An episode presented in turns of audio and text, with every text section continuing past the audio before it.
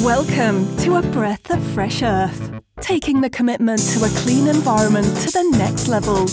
Your host, Rick Friedman, will crown the climate hero and villain of the week, along with discussing worldwide environmental issues, showcasing new products designed with the longevity of our planet in mind, and putting the spotlight on the individuals making a big impact in helping the climate and pollution crisis through social media. Now, your host, Rick Friedman.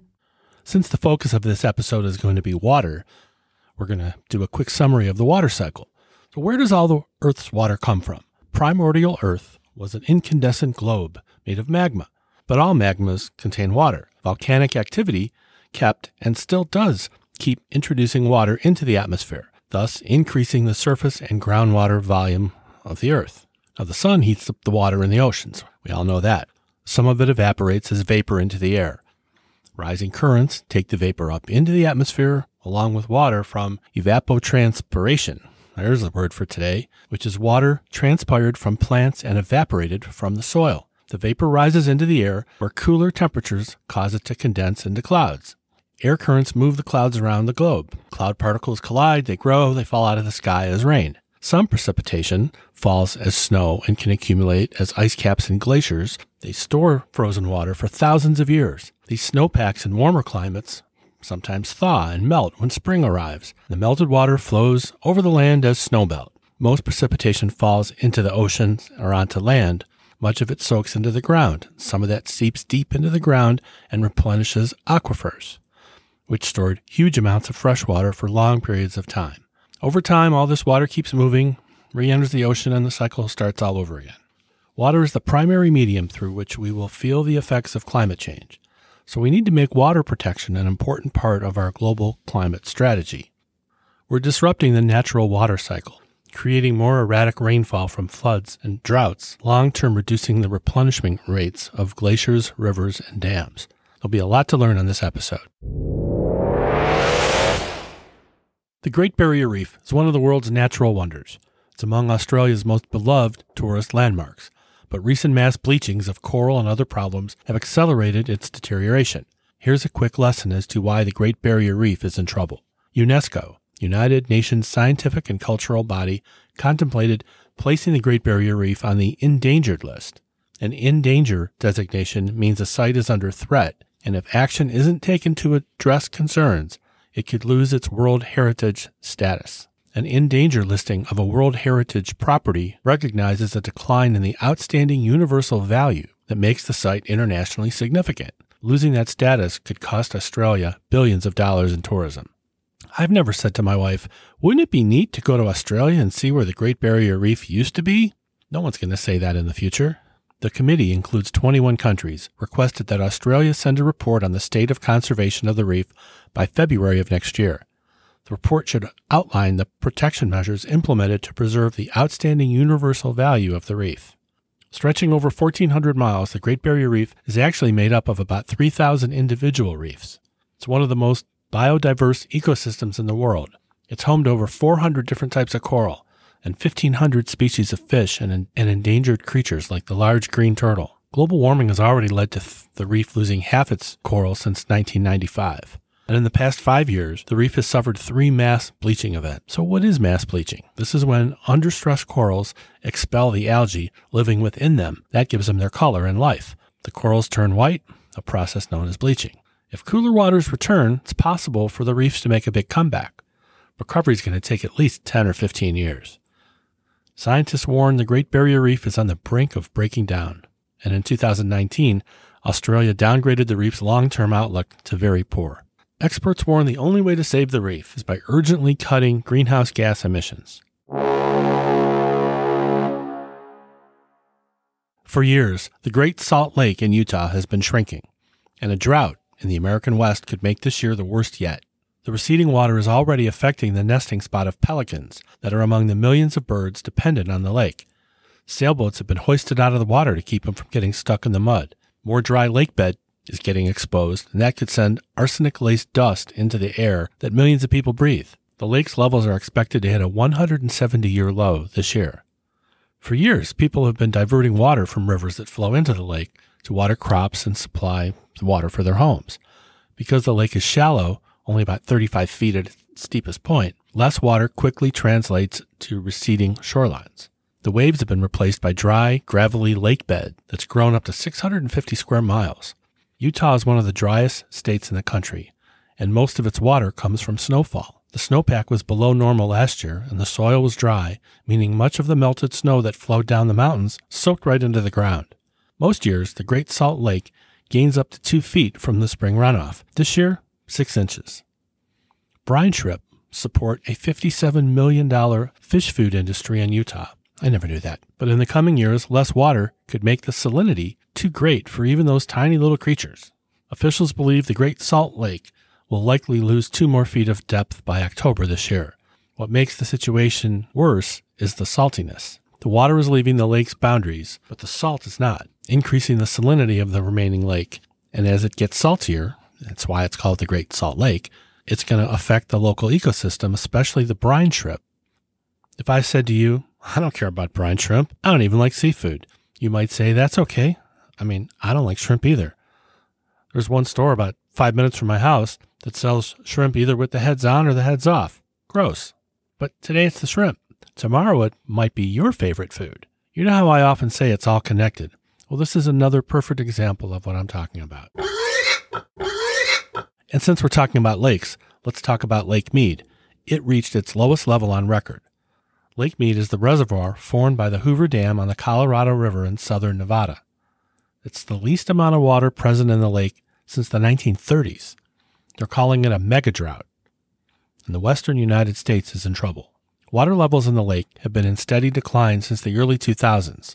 They improved a little bit in 2012 before falling down again. Now water levels are more than 140 feet below what the U.S. Bureau of Reclamation defines as full.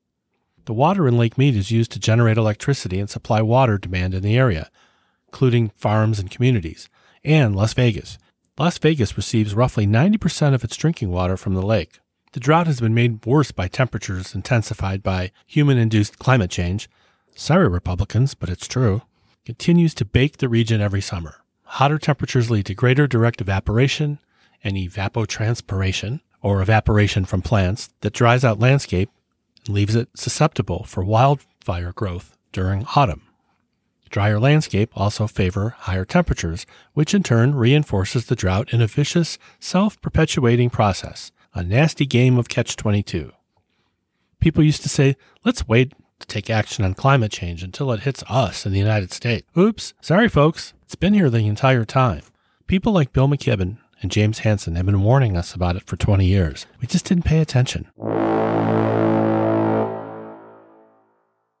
A prolonged drought, worsened by climate change and government mismanagement, has added a volatile new challenge in Iran, ranging from the pandemic to U.S. sanctions. For the past week, demonstrators have surged into the streets of Khuzestan province in Iran because of water shortages. Iran is struggling with a prolonged drought and rising temperatures from climate change. Protesters are complaining about decades of government mismanagement of natural resources and lack of planning. The people are sick of it, and they've turned to the streets in protest. This is not the first or the last you're going to see of mass protests of people demanding water. What's unusual about this one is that the rest of the world usually doesn't get to hear about internal problems in Iran. Khuzestan is home to an ethnic Arab population that has historically faced discrimination that includes a separatist movement. One citizen said, We keep shouting, We want water, just water. We don't have water. And they responded with violence and bullets. Large crowds were shouting, I am thirsty. They've demanded immediate relief and resignations from local officials. Some protesters have denounced top officials in Tehran, including Ayatollah Ali Khamenei, the supreme leader. Mr. Khamenei commented on them publicly for the first time a couple weeks ago, saying on his Instagram channel, officials are obligated to address Khuzestan's problem. That's amazing because usually they wouldn't acknowledge any problem anywhere in the country. The energy minister warned in May that Iran was facing the driest summer in 50 years and that temperatures were approaching 50 degrees Celsius. It's about 122 Fahrenheit. That would lead to cuts in electrical power and shortages of water. Iran's meteorologists warned in June that southern and western areas had suffered a 50 to 85% reduction in precipitation and a temperature increase of 2 or 3 degrees Celsius. This is all due to water shortages, which is in part due to climate change. This is just one more example of what would be the ultimate dystopian movie imitating real life. Imagine if you went to turn on the water from your tap and nothing came out. I'd probably freak out. And in nearby Lebanon, over the weekend, UNICEF warned that with the failure of the Lebanese power grid, the country's water supply could collapse within a month. UNICEF estimates that most water pumping will gradually cease across the country in the next four to six weeks. Four million people, including one million refugees, are at immediate risk of losing access to safe water. In this new world affected by climate change, we see droughts, we also see floods. In Europe, beginning on July 13th, intense storms dropped as much as 15 centimeters of rain in 24 hours, swelling streams that washed away houses and cars and triggered massive landslides. At least 196 people died, 165 in Germany and 31 in Belgium. If you want to see the videos, it's terrifying. You can go to YouTube and see all different kinds of homemade films. For years, scientists have warned climate change will mean more flooding in Europe and elsewhere. There are two main links between climate change and extreme rainfall events like the one in Northwest Europe. First, a warmer atmosphere holds more moisture. According to the Clausius Clapeyron equation, I'm sure I said that wrong, one degree rise in temperature has the potential to give a 7% increase in the intensity of rainfall. The second point is that the Earth's poles are increasing in temperature at two to three times the rate of the equator. That weakens the jet stream of the mid latitudes, which basically means that's over Europe. In summer and autumn, the weakening of the jet stream has a knock on effect causing slower moving storms. So there's that double whammy of increasing intensity, but the storm lingers longer too. And we haven't even talked about the floods and the deaths in China. It's really too much for one show. I was horrified to see cell phone videos of people standing neck deep in city trains waiting to be saved. And I'm way too much, and I'm way too claustrophobic for that. I wouldn't have been there to be saved. I would have had a heart attack right there on the train, drowned in the water. The funeral is about to begin. Okay, we really need to lighten up this episode. Oh my gosh. Who wants to witness an orgy next spring? See, I told you we'd lighten it up. That could be fun, especially if you like to do it with the lights on. What kind of environmental show is this? I'm talking about the light of synchronous fireflies. We've all seen fireflies in our backyard, but you need to head to the Great Smoky Mountains next spring. You'll really get an eyeful from the synchronous fireflies and see the Great Firefly Fornication event I'm making up that last part. But you can imagine thousands and thousands of fireflies trying to swipe right and get the hookup. Who knew you could have so much fun in the Smoky Mountains? I mean, I heard it's beautiful there, but I've never been there. Now I have a great reason to go. Many years ago, my wife and I were driving during a typical time for fireflies to be seen. We drove through at least a million of them. They smashed against our windshield. What a mess. That was weird.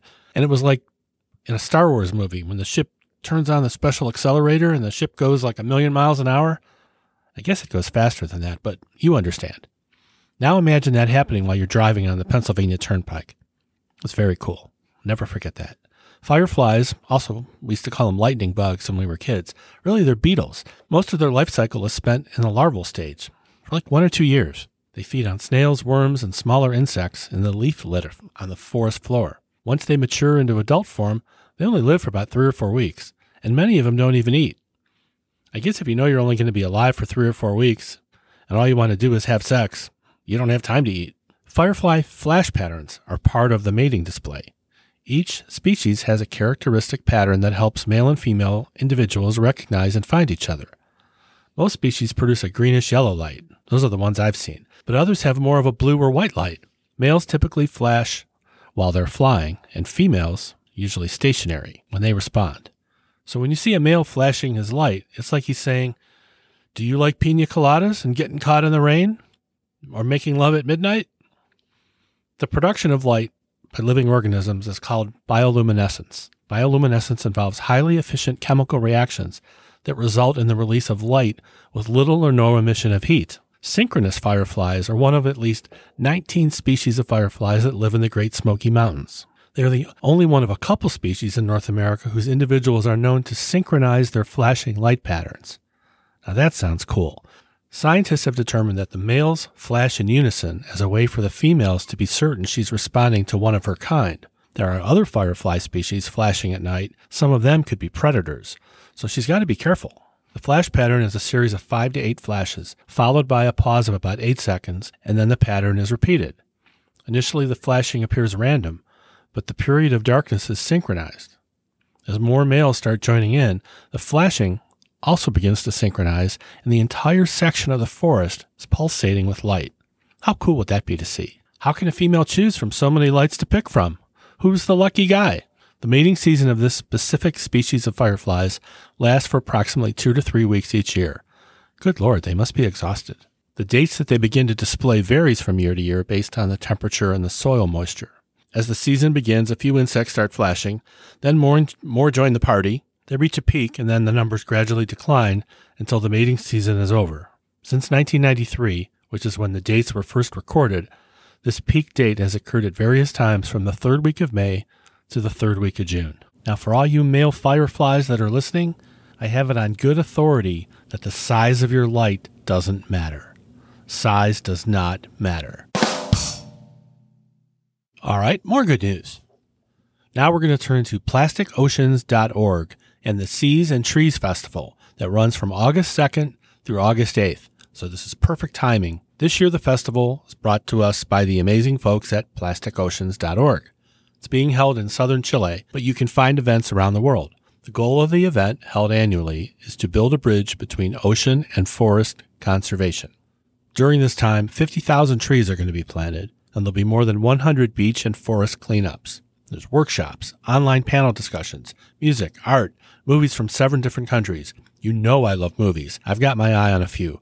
Most of them are less than 10 minutes long. So I'm not asking you to tie up your entire week watching two hour documentaries about plastic in the ocean.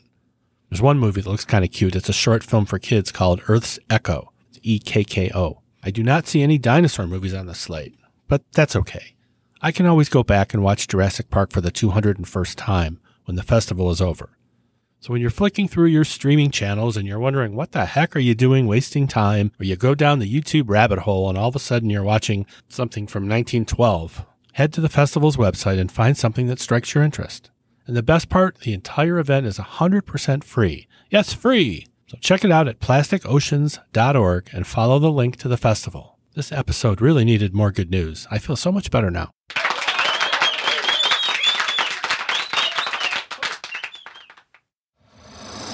We are celebrating a special day for a very special man.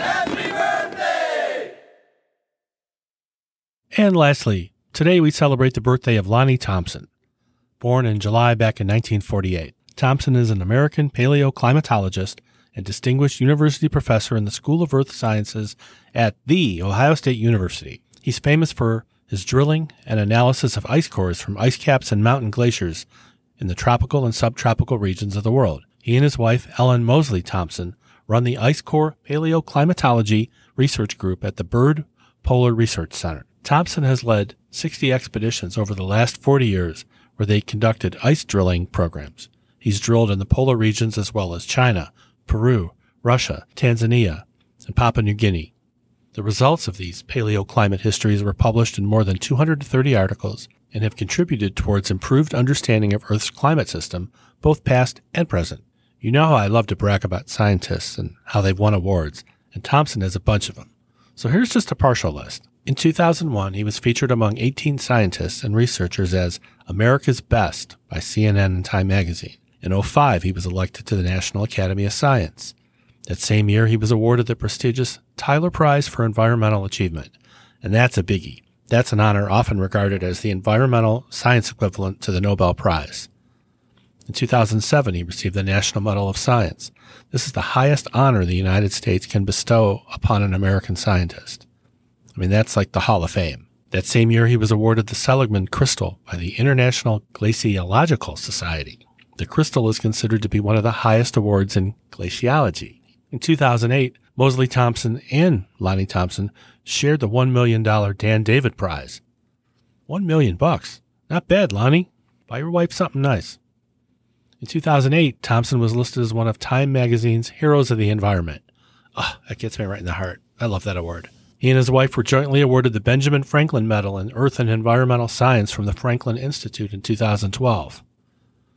Thompson and his wife both served as advisors for the Academy Award winning 2006 documentary An Inconvenient Truth by Al Gore Jr. Some of their work was referenced in the movie. In 2017, I went to Pittsburgh and was trained by Al Gore along with many other people. That's one of the reasons why I'm doing this show, from the inspiration I received at that training seminar. And with that long list of awards, we end this episode. Thanks for listening. If you have a suggestion for the show, please email me at rf at richardfriedman.net. It's Richard Friedman, F R I E D M A N dot net, and I'll try to get your topic in an upcoming episode. One of my biggest fans in England wants to know why I haven't done a feature on Greta Thunberg. It's a good question, and I'll be sure to name her a climate hero soon. Until next time, I say good night to you and good night, Galileo. Thanks for listening to A Breath of Fresh Earth with your host, Rick Friedman. Don't forget to subscribe to this podcast so you're the first to hear new episodes. If you want to nominate someone for Climate Hero of the Week, send it to Rick at the link below. This has been A Breath of Fresh Earth. Thanks for listening.